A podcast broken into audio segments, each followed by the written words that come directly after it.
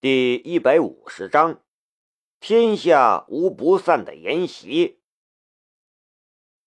赵栋梁跑去和刘敏忠说了没有两句话，就看到刘敏忠面色不愉，只挥挥手把他赶走了。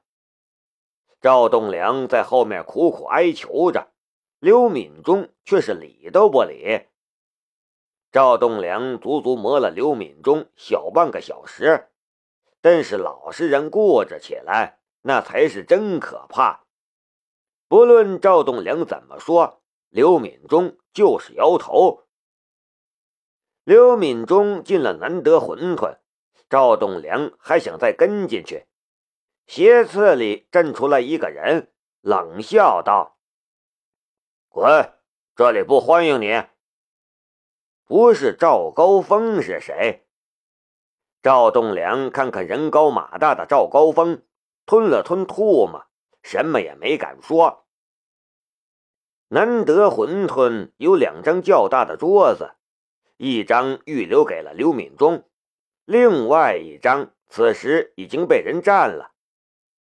赵高峰回到了桌边，对其他人摆摆手，说道：“没事了。”大家伙儿继续吃饭喝酒。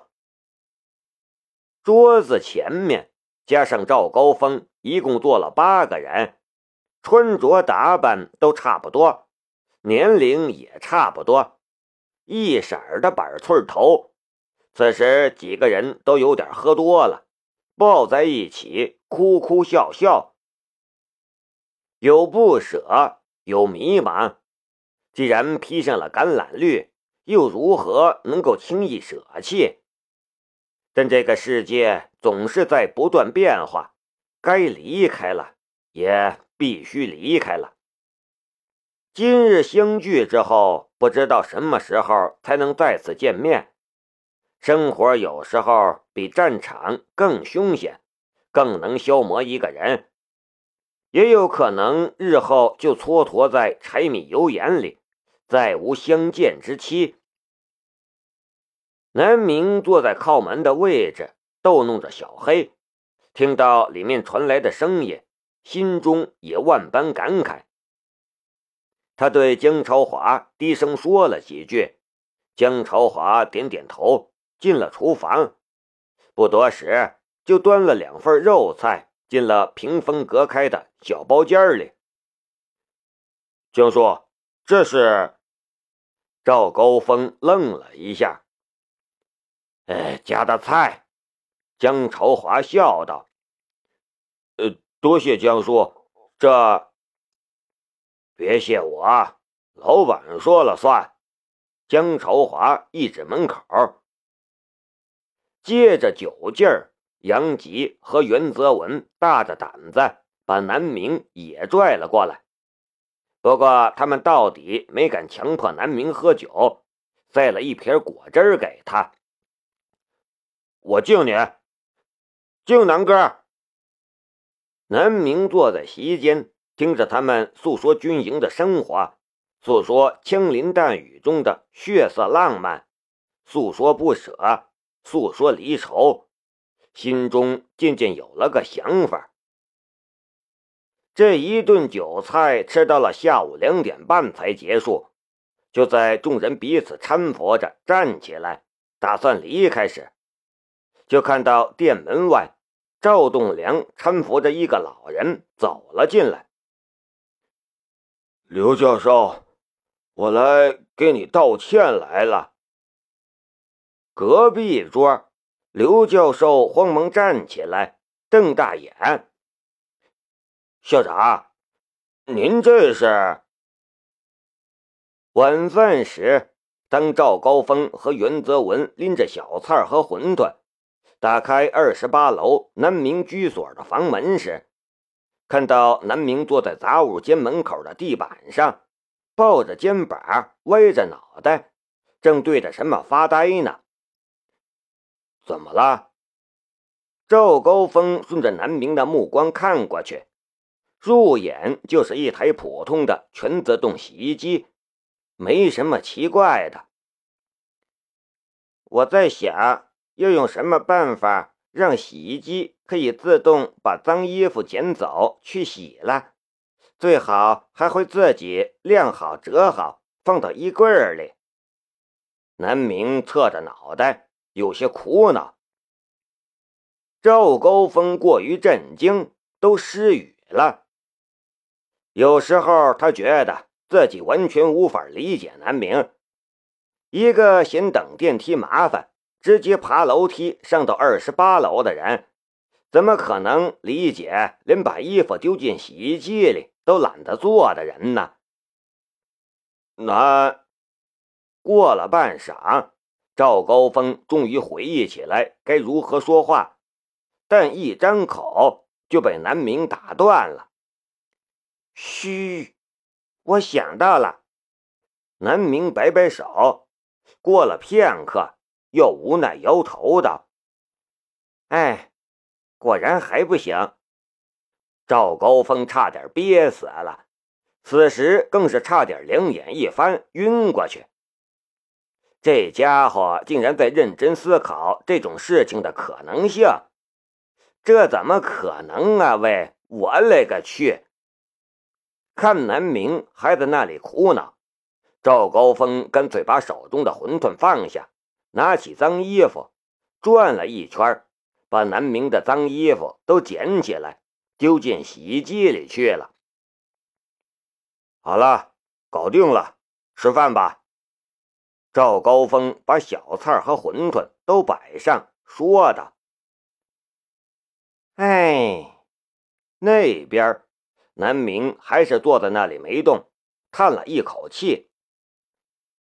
现在还是只能请家政公司，可是我又不喜欢陌生人来这里，好苦恼啊！你苦恼个屁呀！就算是对南明万般崇敬。”此时，赵高峰也有一种一脚把南明从二十八楼直接踹下去，再拎上来，再踹下去的冲动。做人怎么可能这么懒呢？啪一声，南明猛然一拍手，果然还是要努力实现全自动洗衣机。从来没有这样的全自动洗衣机呀！喂。这个世界上已经有一种叫做全自动洗衣机的东西了，但是和你设想的完全不一样啊！赵高峰差点一头扎进馄饨里，对面的袁泽文都快笑岔气儿了，但随之而来的是更多的不舍。这样的生活，这样的人，别的地方估计都见不到吧？吃饭的时候，南明显然还在苦恼全自动洗衣机的事儿，突然就愣住了。等到南明终于吃完了，赵高峰起身收拾东西，袁泽文对南明道：“南哥，我是来跟你们告辞的，我就要走了。”走了？去哪儿？南明吓了一跳。今天中午送别了很多人，这些人要去天南海北的去找工作了。走之前哭得稀里哗啦的，像是一个个孩子。可他不知道袁泽文也要走。我也不知道，去大江南北的走走，说不定还会去世界各地。袁泽文道：“刘老师说。”这世界上有很多的盲人，都不知道回声定位的重要性，不知道如何让自己过上更好的生活。我也想像你们一样帮助他们。袁泽文笑了，他没想到，竟然是在失去了双眼之后，才找到了人生的追求。我用骑行和徒步的方式到各地去宣传和呼吁社会。对盲人给予更多的关注。如果可以的话，我也想宣传一下回声定位和视觉研究所，这样可以吗？一个盲人不依靠任何辅助工具，骑行大江南北乃至整个世界，这将是一件非常牛叉的事儿，也是从未有人完成过的伟业。南明想想都觉得很赞。当然可以啦，南明连连点头。可是你这样太辛苦了吧？还有生活不会有问题吗？不如就算是视觉研究所雇佣你。南哥，你别管他，这小子是富豪。赵高峰笑道：“我家里是做生意的，还算是有点积蓄，估计够我下半辈子花了。”袁泽文笑了。能找到一个同时实现过去和现在的梦想的方法，让他很开心。南哥，晚上我就走了。如果你有什么需要，给我打电话，我随叫随到。袁泽文道：“譬如上次那种行动，一定叫我。”送别了一步三回头的袁泽文。目送着他巨大的户外背包消失在了长街的尽头，南明看看站在身边的赵高峰：“你不走吗？你难道就没有什么梦想？”袁泽文已经踏上自己梦想的旅途了，赵高峰呢？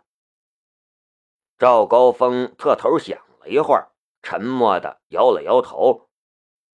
他是有一些算不上梦想的想法，但不知道如何说出口。而且他也不能像袁泽文那么洒脱，他要结婚生子，要赚钱养家，要做很多很多事，注定不能那么洒脱的去追求那简单的梦想。如果日后再有袁哥这样的人，你带他们来，不要不好意思。南明叮嘱赵高峰道：“赵高峰咧嘴笑了，呃，确实还有几个，但像泽文这么有趣的就不多了。”再回头，袁泽文早就已经消失不见了，他已经走在了通往自己梦想的路上，而身边昏黄的路灯下，南明站在那里。虽然身躯略显单薄，但他却从未迷茫过。他一直知道自己要做什么。在南明的身边，赵高峰觉得自己一直都只能仰望，并不是因为那神奇的力量，而是因为南明这个人。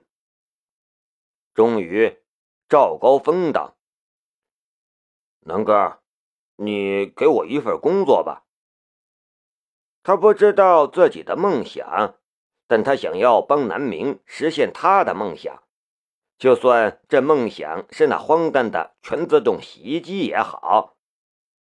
只要南明想，就一定会实现的。南明在旁边的台阶上坐了下来，说道：“我现在给不了你好的工作，但我想要跟你合作，赵哥。”你有没有想过创业？创业？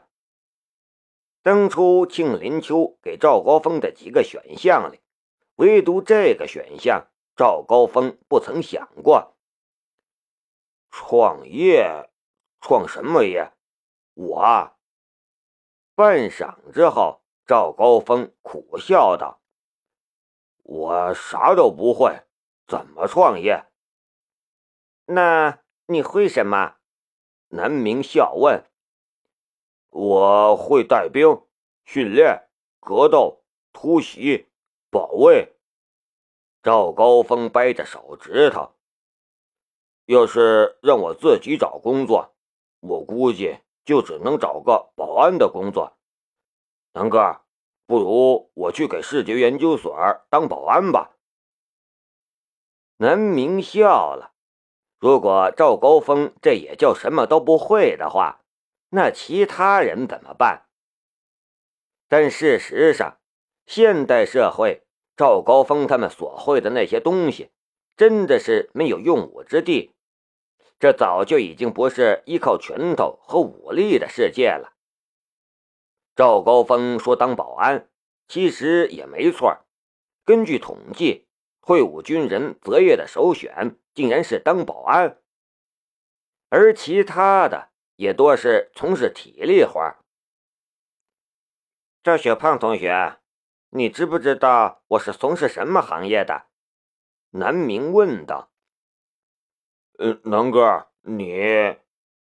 赵高峰想想自己所知晓的视觉研究所，还有揽神科技，说道：“南哥，你那些都是高大上的行业，我做不来。